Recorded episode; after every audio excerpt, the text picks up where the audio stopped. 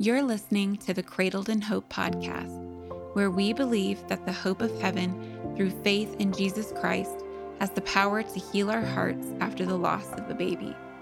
It's a pain no mother should have to endure, and we want this podcast to be a safe place for your broken heart to land. Here, we are going to trust God's promise to restore our joy, use our grief for good, and allow us to spend eternity with our babies in heaven. I'm your host, Ashley Opliger. I'm a wife, mom, and follower of Christ clinging to the hope of heaven. My daughter Bridget was stillborn at 24 weeks in my first pregnancy in 2014. In her memory, my husband and I started a nonprofit ministry called Bridget's Cradle, and God has given us purpose in our pain, and we've seen beauty come from ashes. Although we wish you didn't have a need to be listening to this podcast, we believe God has a reason for you to be here today. We pray this time would be a source of healing for you as we remember that Jesus cradles us in hope while he cradles our babies in heaven. Though we may grieve, we do not grieve without hope. Welcome to the Cradled in Hope podcast. In this week's episode, we welcome Kristen Hernandez. She is a writer, podcaster, wife, and mother to six children, one in her arms and five with Jesus. As she grieved her babies, Kristen wrestled with her faith and with God. It was in this process she truly began to dive into scripture and see the goodness of God in the midst of suffering. Kristen blogs at sunlightindecember.com and is the co host of the podcast Through the Lens. Her first book, Sunlight in December A Mother's Story of Finding the Goodness of God in the Storm of Grief, is releasing this summer. She lives in Southern California with her husband and son. I am looking forward to you hearing Kristen's story Though it is filled with grief, it is also filled with hope. Let's welcome Kristen. Welcome, Kristen. We are so grateful to have you here on the podcast today. Thank you so much for having me. Yes, I actually found you on Instagram and I've just been so blessed by everything that you share and your vulnerability and sharing your story and your grief. And so I just want the audience to know a little bit more about yourself. If you want to share about your story and your babies in heaven and what your journey of motherhood has looked like. Yeah, I'd be honored to share. So, as you said, I'm Kristen. Um, I am from Southern California and I live here with my husband, Chris, who I met in college. And our 10th wedding anniversary is coming up this November. And then we also have our son Andrew, who is three, who's living with us. And to most people who just saw our family, they would think we're a small family, family of three, but we are actually the parents to six babies, five of whom are with Jesus. And our very first son is named Ethan. And we welcomed him after several years of battling infertility. Chris and I got married pretty quickly after college and we knew right away that we wanted to start a family and so it was only about a year into our marriage that we decided that we were ready to start trying and i think we just were just so innocent and hopeful and really didn't think that it would take us very long but years passed. It was like a year passed and then two years passed. And we started wondering what's going on. So we went to see some doctors and it was basically what they refer to as unexplained infertility. There was really nothing noticeably wrong. The doctors kept saying, just keep trying. We really don't see anything. Your hormone levels are normal. You're both healthy. You're young. You just just keep giving it a go. And finally, one doctor said, you know, I think at this point with how long you've been trying like we can make a referral for you to meet with infertility and so at that point we had been two plus years just on this journey of just like monthly tears and it mm. felt like to me in my mind i thought like this is going to be our trial like this is our life trial you know it seems like everybody has like at least one big life trial this is ours yeah. and eventually like the lord is going to give us this baby we're just going to like keep praying keep praying keep praying and and we just kept asking like god like open my womb like we want to raise this baby to love you like we want to raise this baby to know you like what we're asking for is this good thing and we feel like you're withholding it we know you're good but like what like we don't understand your plan here but so we decided to do infertility but we decided to wait a few months first because i had just started a brand new job at the time and we thought let's just take take this season, settle into the job, really just enjoy that. And then maybe next summer we'll start pursuing infertility. Um, and so it was early in that year because it was right before the holidays too. So that was another factor was we're just going to enjoy the holidays, start the new job, and um, then we'll really dive into this and we're just going to go all in and really just pursue whatever routes we need to from infertility. Um, but during that time, I did become pregnant for the very first time. Oh, and wow. It felt like what people say happens. And, and I know like so many of you listening have probably heard things like this and roll your eyes at it, just like I have, like words like just relax or stop trying or mm-hmm. things like mm-hmm. that. And I, I don't think God isn't playing games with us. He's not like manipulative like that. Like he's not looking for us to like just do that. Like mm-hmm. he's he is sovereign over all of that.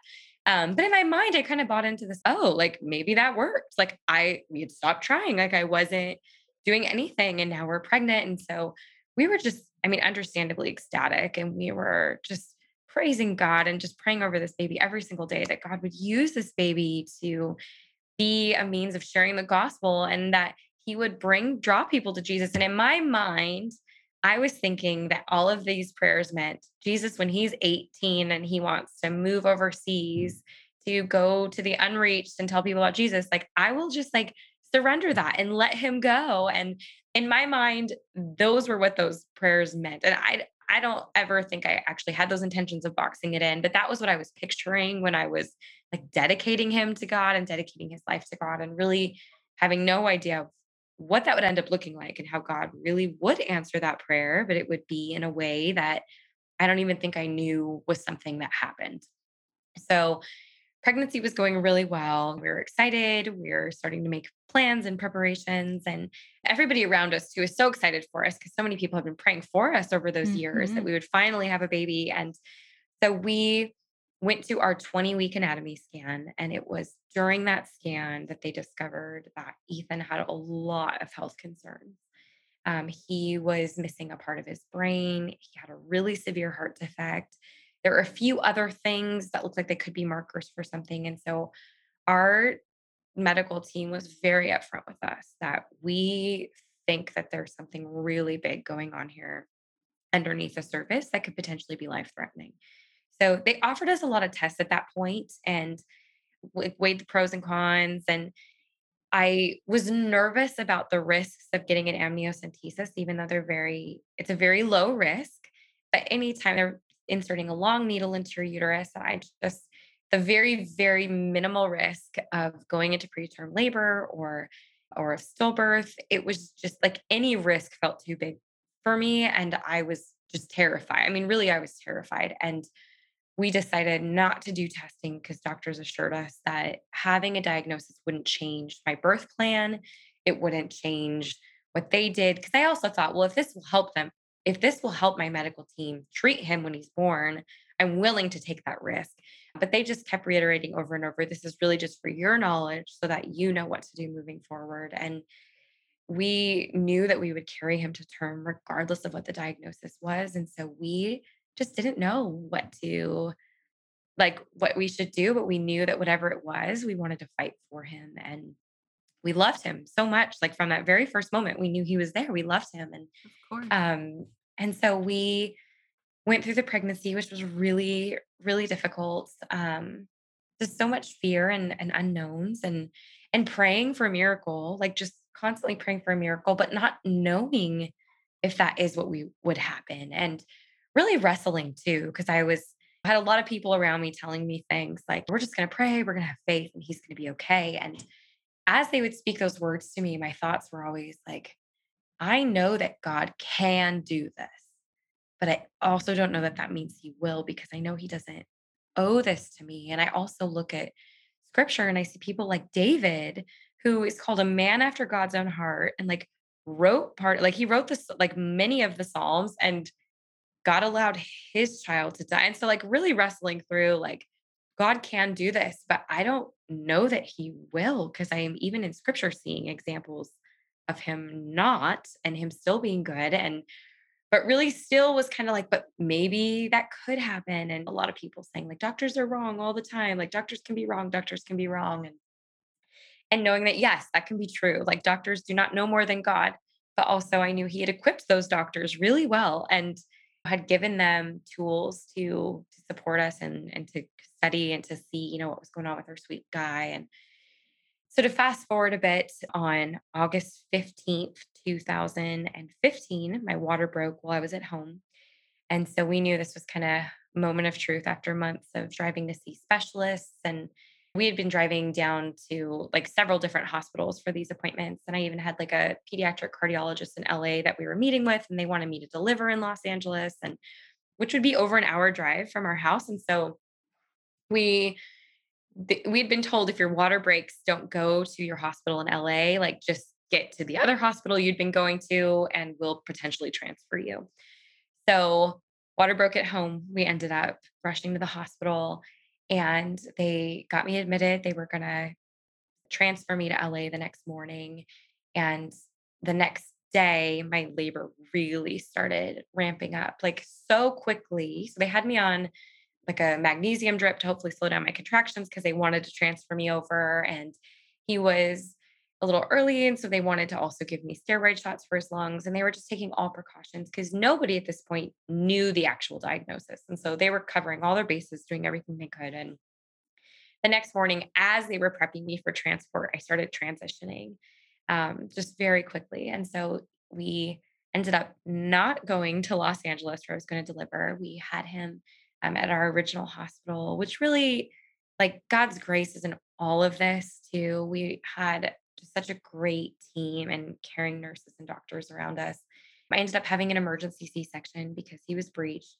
And he was born on August 16th at 1:32 um, in the afternoon, and his birth was silent from him and just so much hubbub from everybody in the room. Just so many beeps and and voices and everything, and they did everything they could for our sweet son. And after about 30 minutes of just so many efforts from the NICU staff and from my medical team, they told us that they were going to stop taking mm. efforts because he just was declining no matter what they were doing. And so they asked if we wanted to hold him. And my husband and I were like, yeah, like there's nothing else we want more than to hold our our firstborn miracle baby that we've been waiting for all these years. And so we held him and we just soaked up that time with him. We we sang over him and we just took pictures and we snuggled him and just tried to condense like this entire lifetime into yeah. the amount of time that we knew we had. And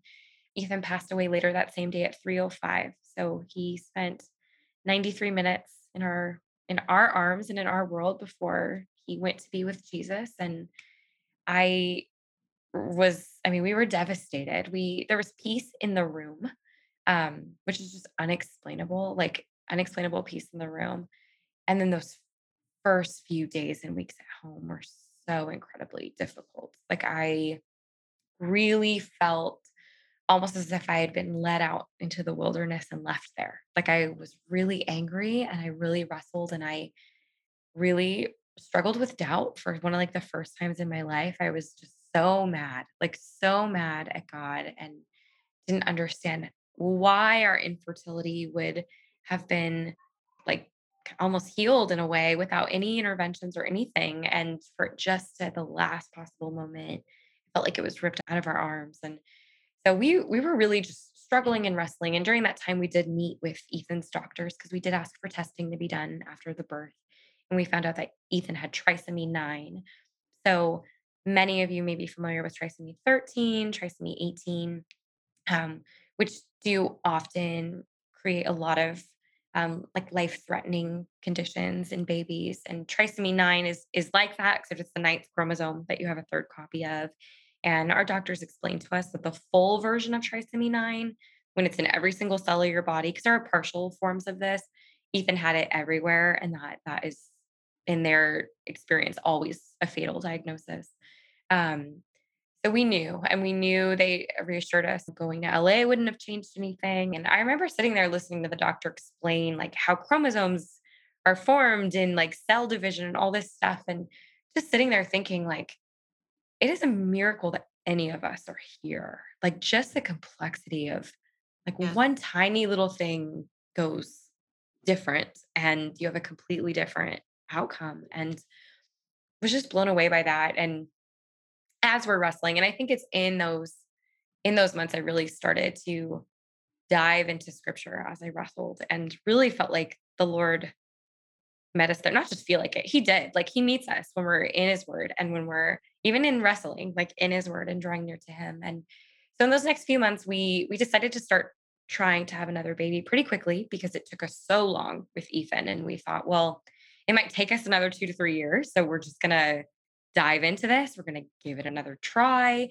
knowing that this is never going to take the another baby's never going to replace Ethan. It's never going to make our grief go away. Like this grief is something we're going to always have in this life, this side of heaven, but we we want a, a, baby. We want a sibling for Ethan and we're ready to do this again. So we started about 6 months after um, after losing Ethan. We started to, to try to get pregnant and expecting it to take a while and I got pregnant that next month.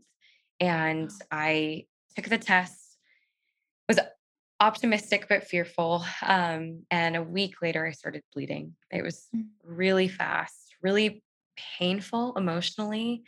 I felt like a like the scab that was there that was already painful just being ripped off of all of our grief and so we really grieved that that loss and that that miscarriage of that baby and I don't know anything about that baby. Like I know that they were our child, and that is as much as I know about them. And I grieved that too. That you know, with Ethan, I had pictures and a name, and I knew little things about him, and I knew what I craved when I was pregnant with him, and I knew his movements, and there were so many things I knew about him. And with this baby, I grieved all the things I would never know during this lifetime about him or her. And so a little bit later, we decided we're ready. We're going to try this again. We got pregnant pretty quickly last time. We'll give it a shot. And within two months, we got pregnant again, which is interesting. It was always interesting to us because we thought it took us so long before. And now, like, we're not doing anything. We're just trying and getting pregnant right away. And um, got pregnant again and found out I was pregnant for the third time on Ethan's first birthday. Mm-hmm. And we, I mean, you feel so many emotions in those pregnancies after loss. And I felt this mixture of guilt, almost like that I'd found out on Ethan's birthday, because I really wanted to just remember and focus on Ethan that day. And then at the same time, I almost felt this like relief and this like, all right, Lord, like this is you, like redeeming this part of our, this really hard, beautiful, like part of our life. Like, of course, we would never trade getting to meet Ethan. Like, I'm so grateful for that time I had with him, and I would not go back and change anything.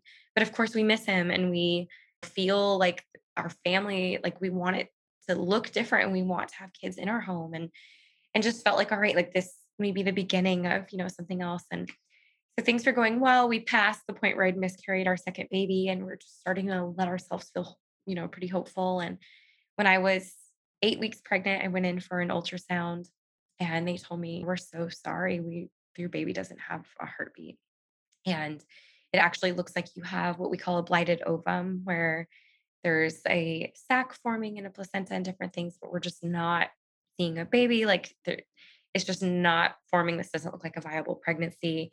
So they sent me home and they had me go in for blood tests just to see if my if my hormones would go up or down and they started dipping and then I did start miscarrying at home not that long after when I was about 9 weeks along. And so at that point we thought well maybe there's something going on because we were assured with Ethan, that trisomy 9 and most of those trisomies are not genetically passed down. That's not usually something that we would be carrying. But after three losses, my doctor did suggest that we do some blood tests and we just kind of see is, is there some reason that you've had three losses in a row? So my husband and I underwent like almost every single test that we could think of or that my doctor could think of. And everything came back normal, which was difficult. You'd think that that would be such an encouraging, it's such encouraging news to receive that you're not a carrier for anything. You're quote healthy, like just keep trying. There's no reason to be concerned. Yet here we are grieving the loss of three beautiful babies, and we are we have no idea why. And so we really not having answers. I no think answers. so hard. It's such yeah. a hard place to be because we want that. Like as humans, like we want those answers. We want to know. And I think it it helps. I know for me, it helps me feel in control. And I was never in control, but I wanted that feeling of if I know what it is, then I can be better equipped to make decisions or I can take steps to be proactive about maybe preventing it or doing something, or at least going into it knowing why and what my risks are and what my chances are, and no answers is such a discouraging place to be. And at that time, I did start to have some other health issues, and I ended up going to the doctor to check out some things. And it turns out I had PCOS, which they never saw before. Um, my doctor's not even sure that I had it before. They said, You may have had it before, and now your symptoms are coming up. Um, but I had gone to the doctor because I started to have some pain on the side. And so it ended up being cysts on my ovaries. And I started to have really irregular periods at that point. And they said, You have PCOS. Like they did a workup of my hormones after we did those initial tests. And they said, You're like, you're a definite case of PCOS. They didn't really know what to do with me because some of the things they normally would recommend, like, didn't apply to me. And they were like, Well, like, here's some medication for you to try. And I was asking, Can I try changing my food or different things like that? And so they gave me some medication and I was only on it for about a week because it made me really sick. And I said, I just not going to keep doing this. I'm feeling really, really sick. Um, and at this point, like we're not even sure we are in a place to want to pursue pregnancy. We had started to really pray, Lord, is this what you even want for us right now? Or is there something else that you have for our family? And so I had started to really cut back because I used to be a runner and I ran a lot. And I started to actually cut back on running and on exercise and did more of like Pilates and tried to just listen to my body more and was trying to just do some research on PCOS stuff and things I could do to hopefully help with that. And so during that time, we started to really pray about oh, God, what's next for our family. And we went to church on Mother's Day, which is something many of you listening know is like a scary thing to try. like, I usually on Mother's Day wanted to just be home and not be around anybody. And we had just started attending the church where we are currently at, our church home, um, had just started there. And I didn't know how they did Mother's Day. Like, I didn't know what to expect. Do they make a show of it? Like, is there something? How hard is this going to be mm-hmm. to sit there at our new church, like where we knew people, but we didn't know people super well. We'd only been there a few months, like having never done Mother's Day there. And I had left Mother's Day church services in tears before, like even during those years of infertility, like before going through the losses, it was just so painful to be there. And I wanted to just rejoice with those families that were rejoicing. And it was so difficult for me to do. And I I wanted to, like I really wanted to, but it was so painful when that's what mm-hmm. you want so badly. And so we decided to go. We said we're going to give it a shot. And that day, I'm I'm so glad we went. It was very encouraging. I feel like they prayed over all of the women just in different stages of life and women who had lost mothers and women who had, were adopting or walking through infertility or had lost children or had toddlers at home or were sending teenagers out like just very like there was a time of prayer just for like women in the church and um, how we love and mother those around us through discipleship. And I felt like there was just such an emphasis on that. And then they specifically talked about God's heart for adoption and how God has adopted us as his children when we come to Jesus. Like we are his children and really talked about that. And then they announced that our church was going to be starting a new foster care ministry. And they asked this local foster agency, this this family who had adopted their kids and worked through the foster care agency and then also the people who ran the agency or worked with the agency and they had them share their stories at the very end and announce that our church is going to start this ministry. And i just felt this like stirring in my heart and we walked out of the service and i looked at my husband and i was like i want to do foster care and he said like me too like i couldn't shake it the whole time we were sitting there and so we very quickly we met with the couple who worked for the agency.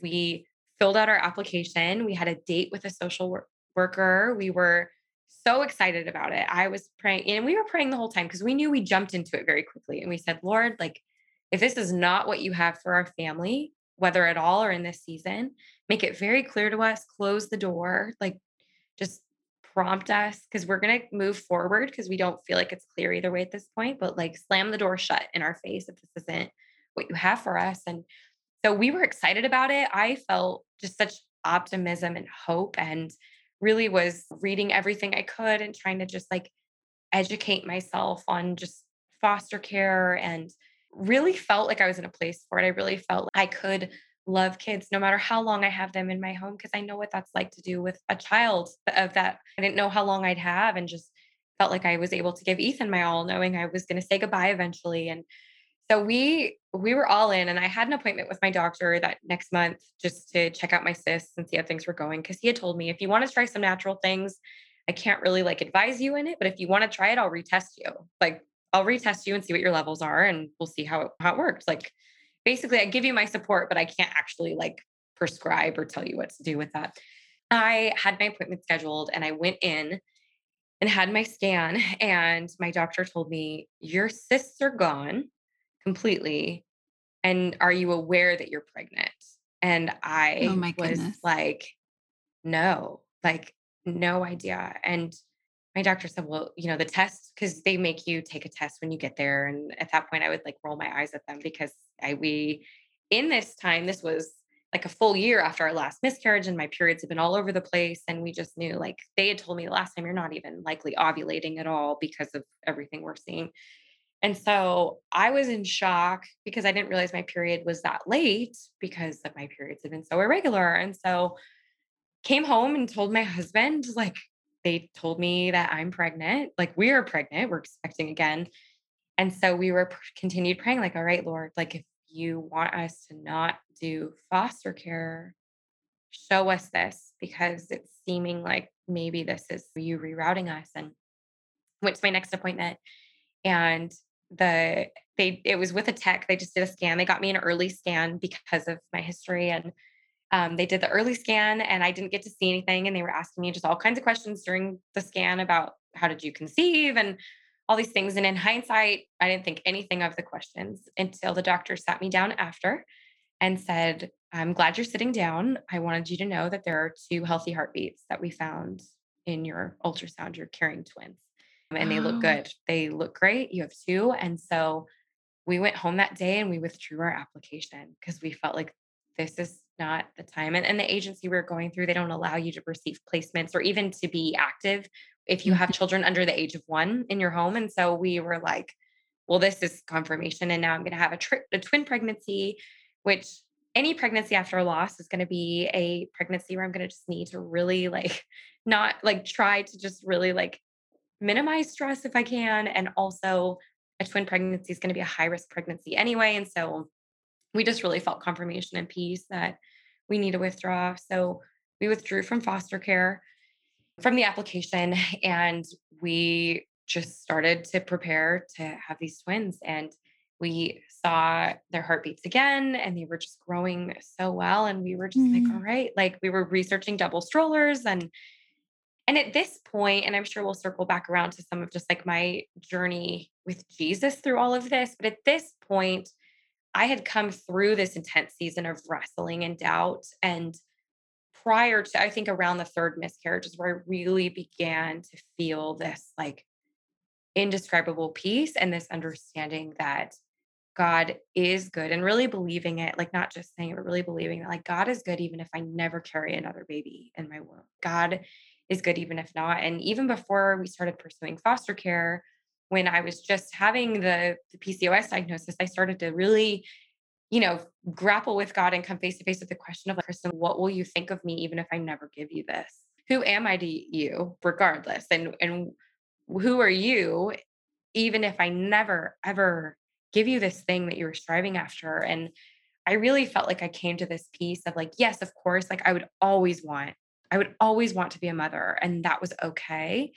And also at the same time, trusting that God is good and has a plan and is going to use my life and for his glory, even if it doesn't look like how I thought it would. And even if I never bring another child into my home, Such a place of surrender it was too. I such a think that place of surrender. when you get to that place in your walk with Jesus where you hmm can say, These are the desires of my heart, hmm Lord, that I feel like you placed in my heart, Yes. but I'm willing to surrender those Yeah. because I believe in you and I trust you and I love you, Jesus, more than I love Mhm. any earthly thing, even if it's, like you said, a good thing, a good gift. We know Yes. children are a gift from God. But I think when you're in your Christian walk and you can Mhm. get to a place of, like you said, even if, even if you don't give me a baby, even if this happens, I Yeah. still love you, God, and I'm going to walk with you through that. That's a, the hard place to get to, but I think it's also a beautiful place in your Christian walk because I, I think it really resembles what Jesus asked us to do, pick up your cross and follow Mhm. me. Yeah. And that's that's where we're going with Jesus is following him no matter the cost and no matter the sacrifices we we make, but it's extremely hard. Absolutely. I couldn't agree more with every single thing you said. And you touched on something too, like these good things, like these things like like children and our marriages. Like these are good things that God gives to us and entrusts us with. But I think there is this temptation, I know for me, to make those things the main thing. And these are gifts that, yes, like we should praise God when He generously gives us those things. But I didn't deserve those things. Like I, He didn't owe it to me. And He, in His goodness, like has given us some of those things. And yeah, like they're these good, good things, like good, good things that He uses and that glorify Him. But it's there's this temptation to make that my idol and to put Right. that like at like what I'm living for and realizing like no Jesus is what I'm living for and I could lose every everything else like absolutely everything else and if I have Jesus then I have everything I need and I really felt that peace and that surrender and so I think when we found out we are expecting the twins I was like all right Lord like you are giving me this this thing that I've wanted, and I trust you that you are good, even if we don't bring these babies home. But also, that was the desire of my heart. That, and like you said, like this desire, Lord, that you've given me. And so help me know what to do with it and how to like glorify you in it, even when it's an unfulfilled desire. And so everything was going great with the twins. And we were so excited and just really began to pray, Lord, we devote them to you and we thank you for in this time where we were not pursuing pregnancy that you gave us these two babies that are developing well and doing great. And so when I was 10 and a half weeks pregnant, I went to another appointment and I told my husband, like, just stay home. Like, he has, he had work. I said, or not stay home. I said, go to work. I'll go by myself. We've already had two appointments where there were good heartbeats. I'm not even in the second trimester yet. Like I'm almost done with the first, but we still have like a few more weeks until we're there. And I'm gonna have so many appointments now because with the twin pregnancy, like Mhm. just save your time off for later and just I'll go by myself and it'll be fine. So I went and I've got there and met with my doctor. And as soon as she turned on the Doppler, I knew immediately because I knew there are two babies and to not be able to find either heartbeat probably means something is going on. Like something they've they're I don't think they're alive anymore. Like I just knew immediately. She she did an ultrasound. She said, I, I'm so sorry. It it looks like they're measuring a week behind what you're thinking, like where they should be. She's like, it's looking like around nine, between nine and 10 weeks, they stopped growing. She said, but I don't want to jump to conclusions yet. I want to send you to get another ultrasound and with the, the specialty department that has like a little bit better equipment. And before we make any decisions and before we make a plan from here, like I just want you to have that peace of mind and a second opinion. And so, second opinion uh, just really confirmed what I feel like I already knew the moment she turned the Doppler on was that our babies had both died. And so, I really felt just so broken and was like, Lord, like five, five, five babies. And I, you know, really wrestled with him and was like, Lord, like I trust you, but was there a better way to tell us no to foster care in this season? And was there a better way, like rather than like things looking so good and looking so good and feeling like this is it, this is it, and it's twins and there's two of them, and then for them now to be gone. And so I ended up having a D&C the next day. My doctor said at this point, just with it being two and with you being a little farther on than the other miscarriages, she said, I really don't want you to do that at home.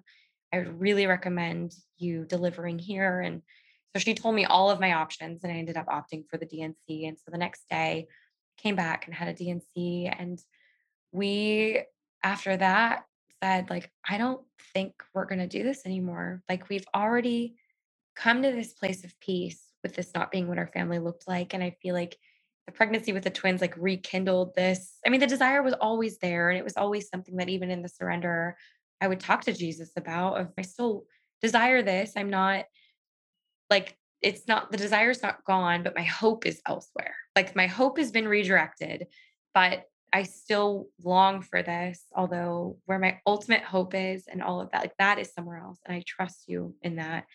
Um, and at that point, we said, like, I think we're completely done. I don't know what God has for us next. It doesn't seem like it's foster care in this season.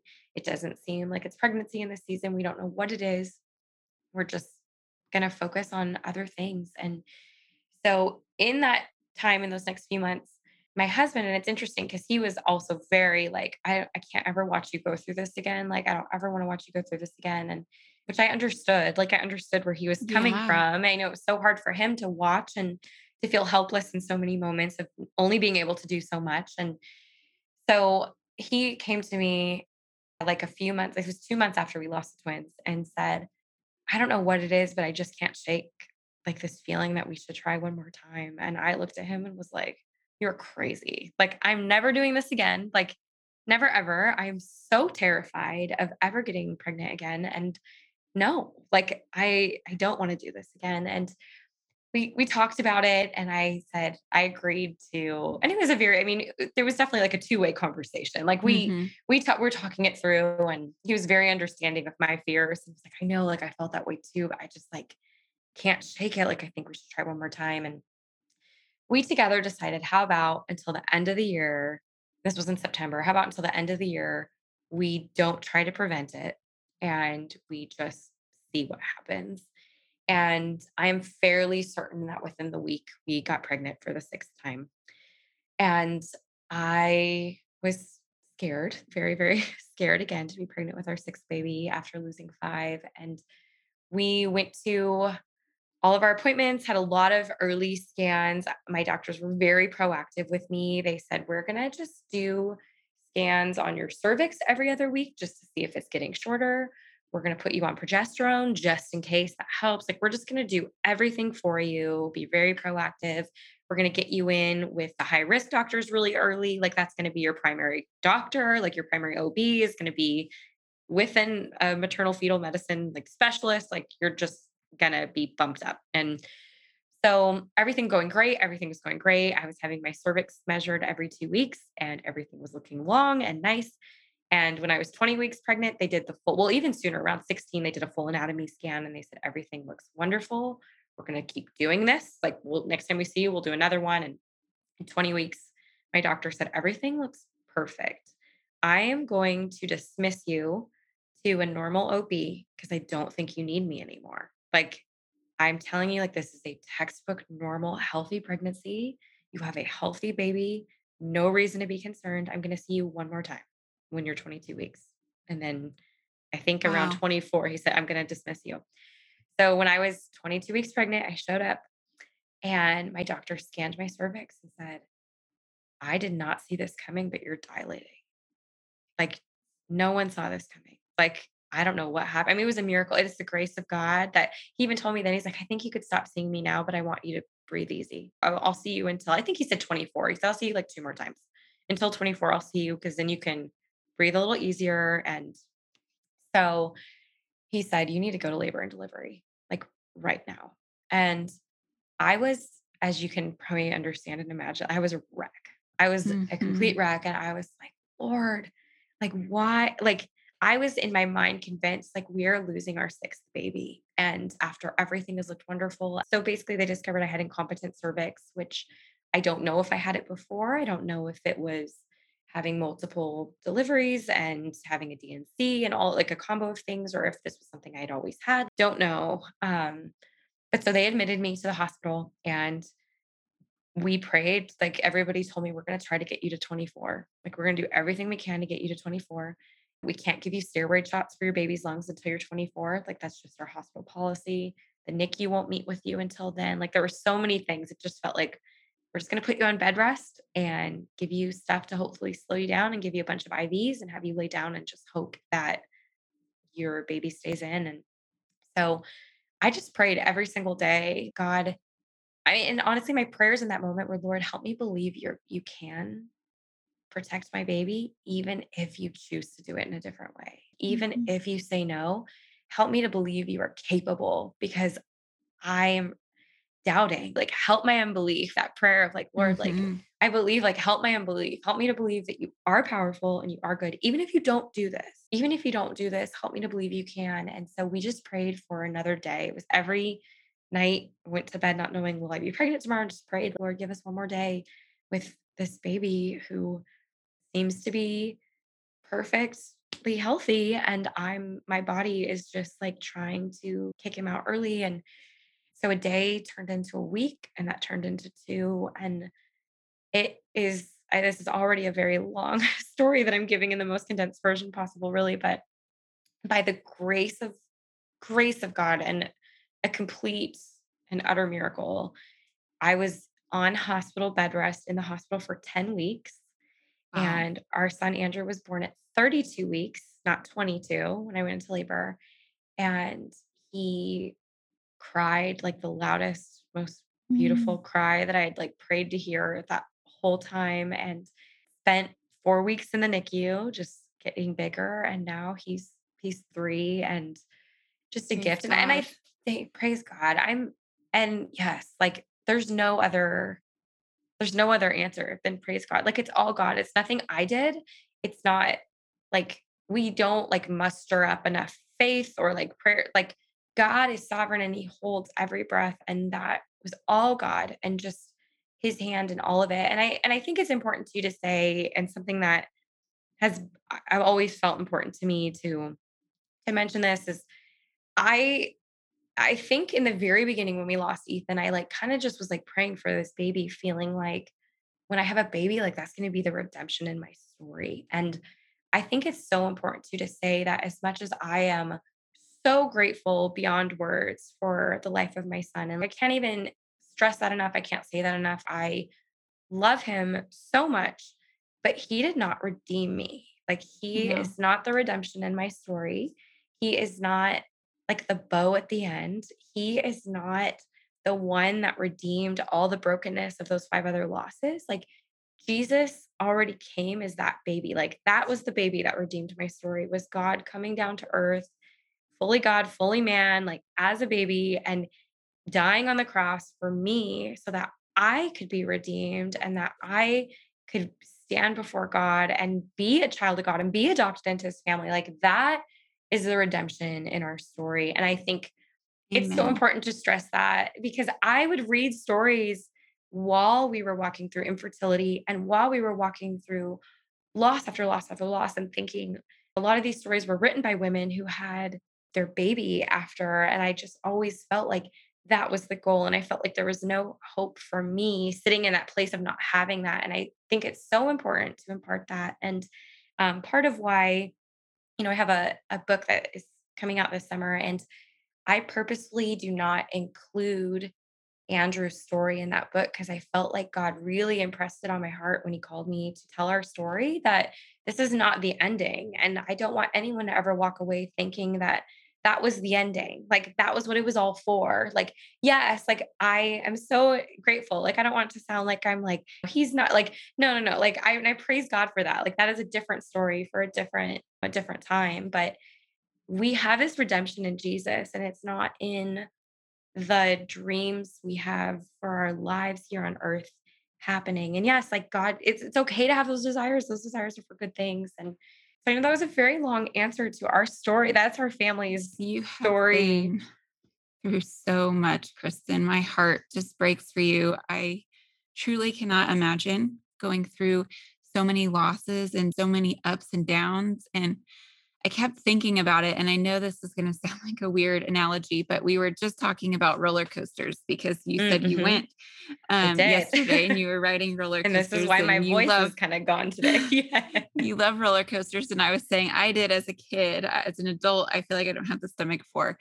But I will say I feel like infertility and going through pregnancy loss, Mhm. and it's just a metaphor, it and obviously it's it's much worse and much harder than an actual roller coaster.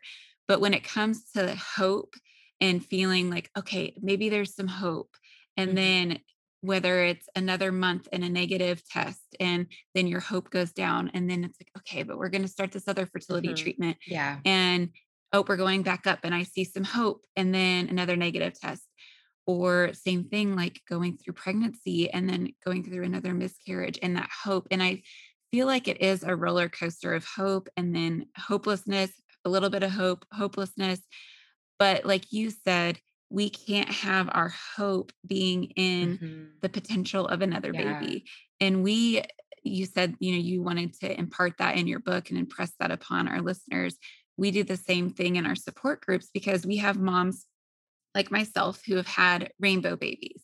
Mhm. But I never want the rainbow baby to be the hope because it can't be our hope. Mhm. I have two living sons after Bridget, and neither of them have replaced Bridget. Neither Mhm. of them have healed me from my pain of losing Bridget.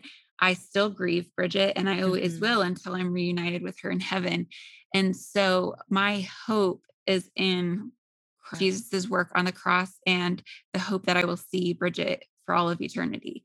And there can't be any other hope than that because what if I wasn't able to have other children? Mhm. And there were times in my journey I went through infertility, like I mentioned to you. I have PCOS and infertility and cycles that are off, and I had to be on progesterone and take shots in my Mhm. stomach. But I might not have been able to have other children. And I had to come to that surrender place that we talked about, where it was even if these desires aren't fulfilled, I'm going to trust in you Yeah. and I'm going to surrender those desires to you. And I really love that you brought that point up because our hope has to be in God and in eternity because we're not promised another baby. And unfortunately, some of the moms that we they may not have another baby. Of Mhm. course, we pray for them and we have hope and we have faith for that prayer to be answered.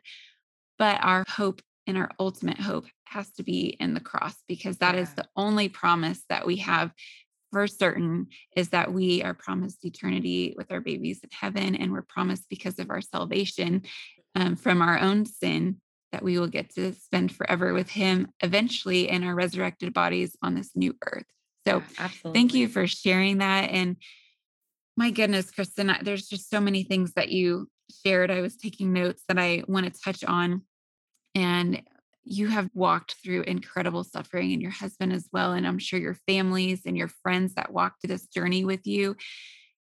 And when you were going through your pregnancy with ethan finding out that he had issues that were potentially life limiting what was that like with anticipatory grieving i know you were praying for a miracle and Mhm. praying for a good outcome, but also probably preparing for the worst. And I know I walked through that with Bridget and my complications in my pregnancy.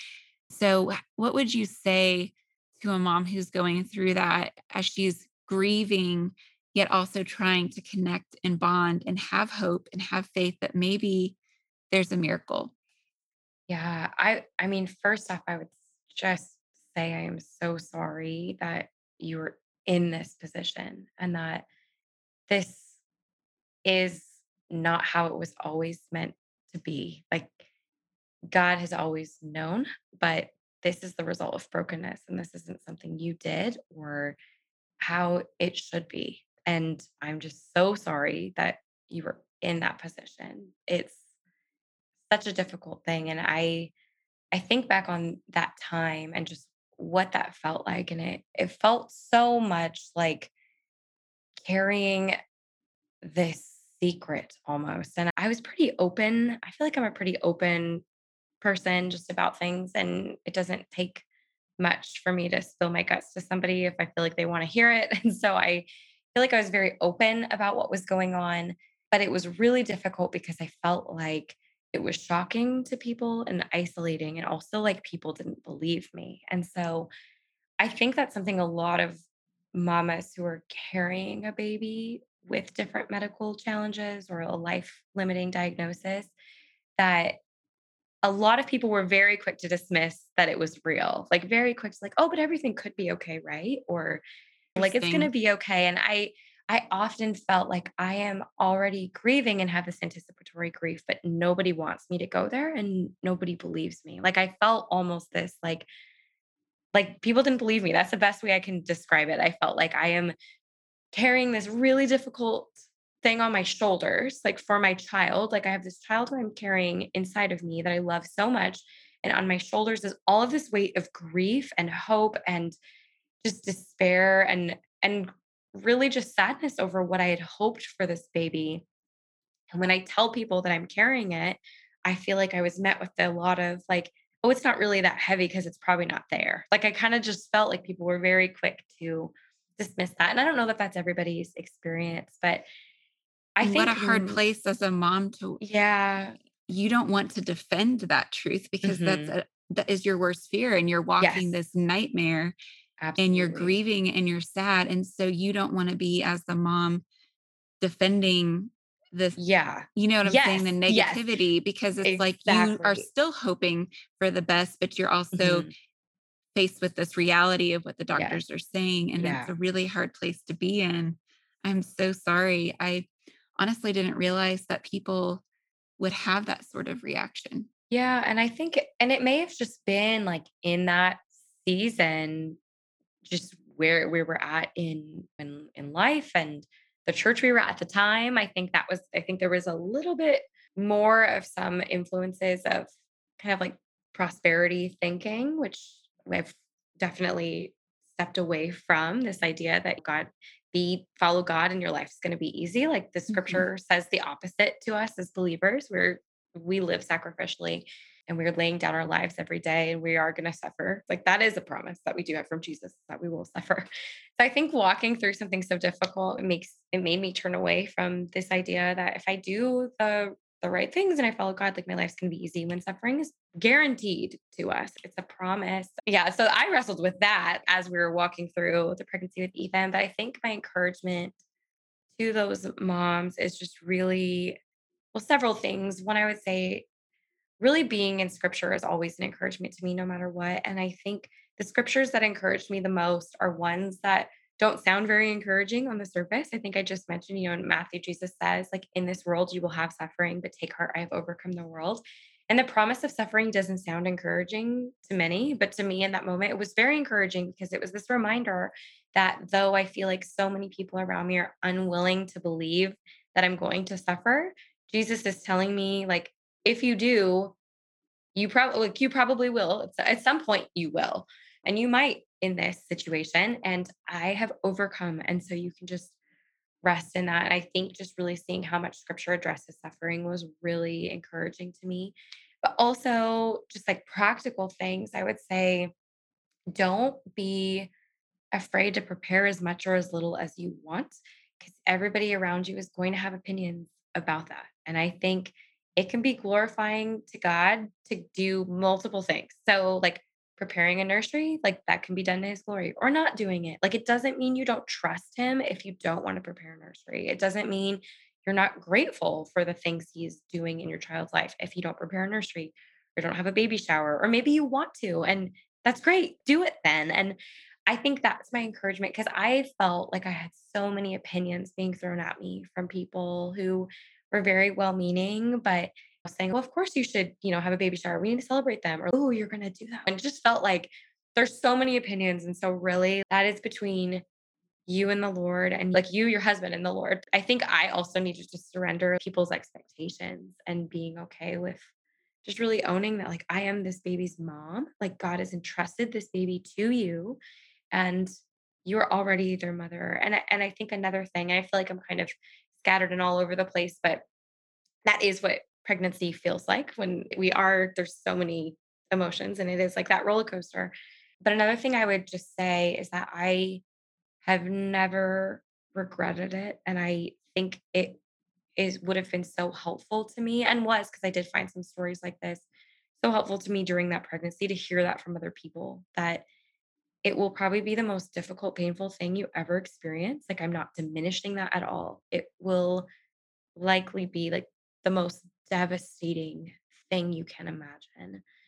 But also, there can be such beauty in that. And that your baby is not a surprise to God and they are not a mistake. And I I do not regret those moments. And I think there can be such joy in those moments. And so Absolutely. keep moving forward, knowing that though that baby is not your hope, there is that joy, even in something so broken and in meeting them and in their story. And, and God has entrusted that to you. Yeah. I love that you said, even though it's painful and it's going to be hard, I don't think there's going to be a mom that would ever look back on that time and Mhm. regret celebrating their life and trying to connect and trying to bond, even though it's hard. But on the flip side, there could be regrets if you choose not to. But that doesn't mean that you have to be hard on yourself or live in a state of regret if you didn't. And we just had Amy Valentine on our podcast episode before ours, and she walked a very similar road. And we have a couple of resources about this if you are walking through this life limiting diagnosis and there's potential that your baby will die because of a medical complication. So, on our website, we have a page called Expecting Loss, and I share some ideas of ways that moms who are walking this road can experience joy and connection with their baby, even when it's hard and even when they're walking through pain. We have a lot of ideas on there of ways to read to your baby, pray to God, journal, connect make memories through the pregnancy and when you deliver the baby and are able to spend time holding. You had mentioned there is that peace that surpassed all Mhm. understanding. And even though it's a devastating and heartbreaking day, there's still that joy in getting to hold your precious child and bond with them in those moments that you have together. And so we have that on our website. And then Amy Ballantyne has a beautiful resource called Known the PDF guide that has all of these resources and ideas listed. And so we'll list that as well. Do you have any other ideas or resources that we could share with listeners? Yeah, I I love that she has that, and I'm gonna go check that out right after this because I've been thinking that there there wasn't a lot out there that I could find like that when I was walking through it. I am part of a podcast called Through the Lens podcast, and we talk about loss and suffering through a biblical lens. And we did do an episode. I'll have to look at the exact number and you could link it in the show notes. I'll send it to you. We did an episode on carrying a baby who may not come home and specifically talking about having children with life limiting diagnosis. And then another book that I'm sure many of you may have heard of, The I Will Carry You by Angie Smith, Yes. was the first book I read after we lost Ethan. And that book was just such a balm and an encouraging encouragement to me. And just to hear from somebody who had also walked a similar journey was the first time I had really heard of anyone else going through anything similar. And just her words and always pointing it back to Jesus was just such such an encouraging. It was so uplifting to me in those first initial weeks of grief. And we will Yes. link that as well. We have it on our website. And she talks about the dance between grief Mhm. and joy. And it's just a sacred dance of walking that and doing so at the same time, grieving and connecting and loving your baby and how you navigate all of those emotions that you're experiencing. So, thank you for bringing that up. We hope you are enjoying this episode so far. We wanted to take a quick break to tell you about some other hope filled resources our ministry provides to grieving families. On our website, bridgetscradles.com, you can find many resources on grieving and healing, including memorial ideas, quotes in scripture, blog articles, featured stories, recommended books, and other support organizations. We share ideas on how to navigate difficult days such as due dates, heaven days, and holidays. We also have a page with ideas on how to care for a friend or family member who has experienced pregnancy loss. In addition, every month I lead free Christ centered support groups for bereaved moms called Hope Gatherings, both in person and online. You can find a list of upcoming dates and sign up for our next support group on our website. You can also join our private Cradled in Hope Facebook group for grieving moms to find friendship and support. We would be honored to hear your baby's story and be praying for you by name. Lastly, our Pinterest page has beautiful graphics of quotes and scripture from this episode, along with many other resources that you can pin and save. We would also love for you to connect with us on Facebook and Instagram. You can find us on these three pages Bridget's Cradles, Cradled in Hope, and my personal page, Ashley Opliger. We'd love for you to follow along and spread the word about the Cradled in Hope podcast. Now let's get back to our episode. We have talked about a lot of different things. Your journey, you've gone through so much and have been acquainted with suffering and grief on this earth. And you talked about the prosperity gospel. And in my opinion, when we go through loss, errors in our theology are exposed. Mm-hmm. And for me in particular, I would say when I was walking through it, I was like, why, God, why are you letting this happen to me? I am a good Christian. I follow you. Why would you allow this to happen to me? As if God only allows good things to happen to good people um, who are Christians and bad things happen to bad people and all of that. And that is not biblical at all. And I would say that at the time I knew that, but I didn't feel that. It was so offensive to me that as a Christian, I could be walking through this. Why did you abandon me, God? Why are you allowing this to happen? Are you punishing me? Did I do something wrong? Of course, like I said, it is not biblical, but it exposed some areas in my life where I was believing that just because I was a Christian and I was serving him and loving him and choosing to do the right thing. And but that's not how it works because of the brokenness of the earth. Bad things happen to good and bad people the same. And not to mention, we're all sinners. We're, we all fall short of the glory of God. And so I'm not deserving of good things happening to me. I am a sinner in need of a savior. And I knew this before. I was walking with Jesus before, but I think it exposed this idea in my mind that I could only view God as good when good things were happening. But that's not how it is.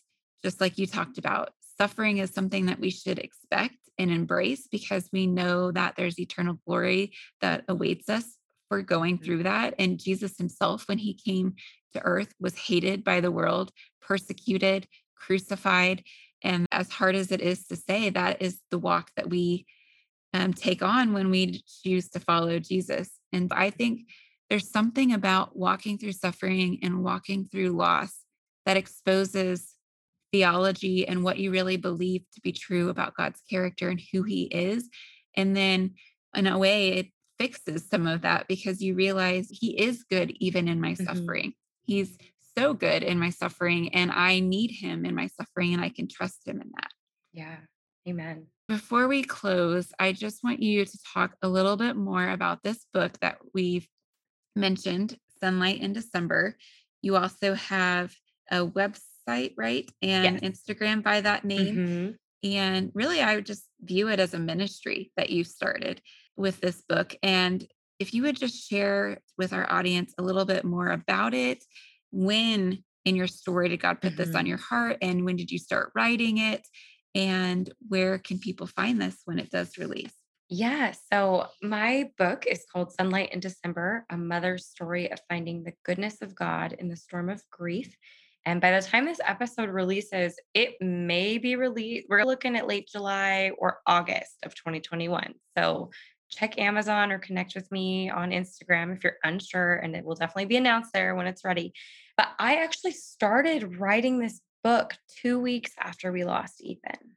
I I started just journaling. Like it started out that I did not want to forget any of the details of our pregnancy with him. I didn't want to forget his birth. I didn't want to forget his life and the time we did have with him and his memorial service and all of these different things. I did not want to forget it. And so I started just sitting at my computer and just typing out every detail I could remember. And it has gone through a lot since then. I've polished it up a lot. I took a lot of details out. There were so many details that I wanted to remember that I realized were very important to me, but not necessarily like pertinent to the story. But so I started then and I really just felt like God was stirring in my heart that like I'm going to use Ethan's story. It's just going to be different in the way that you originally prayed when you got pregnant with him and you thought it was him being a missionary or a pastor. Like I'm still using his life. And so I started to write a lot of things out and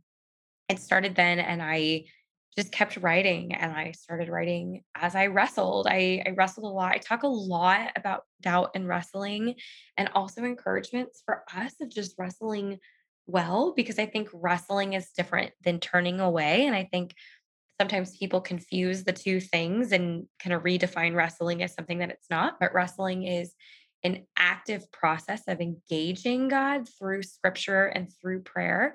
And it's very different. I think sometimes I see a lot of people kind of running in the other direction and calling that wrestling. And I think that's that's different. But I also think we should not feel shame for wrestling. And so as I wrestled, I wrote about that a lot. And I want people to feel that freedom to wrestle and to wrestle in a way that, that draws near to the Lord and brings our questions to Him and turns to Scripture to be our foundation when we're feeling anger and all these real, real, real emotions that all of us deal with at some.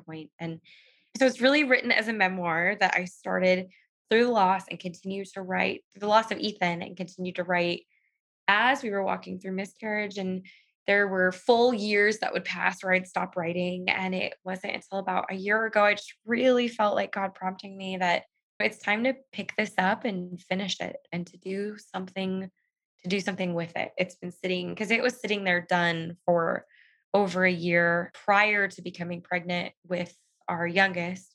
I had finished it at that point. And then when I was pregnant with him, I was just in survival mode and was like, I can't even look at all these details and dive into them and talk about them over and over with people because I'm just really like in such a vulnerable place of trying to get through this season. And I really just, even in that season, felt like God prompting me, like, I want you to go back to that. I don't want you to lose sight of this, like the story that I've given you that I want you to get out. And so, written as a memoir, but again, touching on a lot of topics such as death and doubt and prayer and all through a biblical lens. My hope is that it points people to Jesus and also that it's raw and relatable because I think in wrestling, I think there is such a temptation to do it in secret and in isolation because we have felt shamed maybe in the past when we have admitted to somebody else that we're struggling with doubt or that we're wrestling with certain things. And in many cases, I don't think anyone is attempting to shame. I think it's almost this like people just don't want you to doubt. So they're very quick to shut it down and say, you just need to have faith, like God is good, and tell you all these things. And sometimes they're truths that are tossed in a way that doesn't land well because we're in a position where we can't catch it as easily. And so, Mhm. really wanting to be open about those very real emotions and struggles, and also encouraging people to engage in that because I think sometimes the danger in wrestling alone is sometimes we just stop wrestling and we just stop. And wrestling can be such a healthy thing. It can be such an intimate thing with God because He meets us there and His word is living and powerful. And so when we turn to that and when we come to Him, He meets us there. And so I, that's really my hope with this book too, is that people feel seen and understood too for these very real emotions, but also that they're left feeling hope. And and again, I, I purposefully do not end the story with the rainbow baby. I, I mention it in a single sentence and that's about it. And because that is not the the hope that I want readers to walk away with. I want them to walk away with Jesus and definitely this pales in comparison to Jesus, but also want them to walk away with a, a friend who understands what they're going through so yeah, I'm really excited about that project, and we're getting really close to it being in in actual hands. And so I'm really honored and just excited to see what the Lord does with it.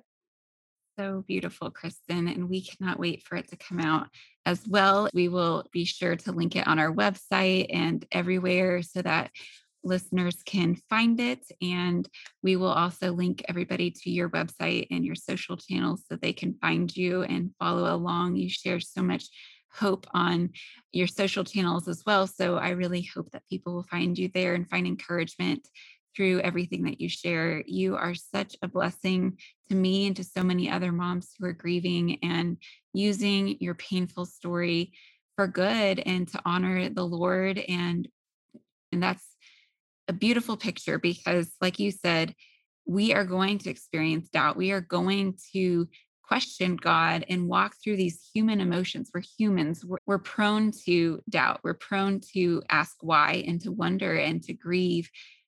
But when we turn to God and we wrestle with Him versus against Him or turn our backs away from Him, that's when He does the work and He slowly comforts and heals our hearts. And then we come out the other side stronger and more secure in our faith and our beliefs and all of that. Doesn't mean that we're not still grieving and that we won't miss our babies until we take our last breath but god meets us there in that pain and i firmly believe that he wants to do that work in our lives and in our hearts. So thank you so much for sharing that message and for everything that you do to glorify him and honor your babies in heaven so well. I know you're going to have a beautiful reunion one day with all of your precious children. And my heart breaks for you and Chris for walking this road, but I know God is going to use your story for good. So thank you for sharing it with our listeners on Cradled in Hope. And we will be linking all of this on our Hope Guide. Thank you for being here, Kristen. Great. Thank you so much. Thank you for listening to the Cradled in Hope podcast. We pray that you found hope and healing in today's message. Don't forget to subscribe so you don't miss a future episode. New episodes will be shared on the 1st and 15th of every month. You can also find this episode's show notes and a full transcript on our website at bridgetscradles.com backslash podcast. There you can download a free PDF for each episode called the Hope Guide that is filled with notes, scripture, links, discussion questions, and so much more. Be sure to leave your email address so that we can keep you updated on podcast episodes, upcoming support groups, and other hope filled resources. If you're interested in volunteering or donating to Bridget's Cradles in memory of a baby in heaven, you can find information on our website on how you can get involved and spread hope to other grieving families. One way you can spread hope is by leaving a review of this podcast on iTunes. Consider the two minutes of your time as a way you can personally share this hope with a mom whose heart is broken and needs healing. Thank you so much for listening and sharing. Until next time, we will be praying for you. And remember, as Jesus cradles our babies in heaven, he cradles us in hope. Though we may grieve, we do not grieve without hope. This show is part of the ICT Podcast Network. For more information, visit ictpod.net.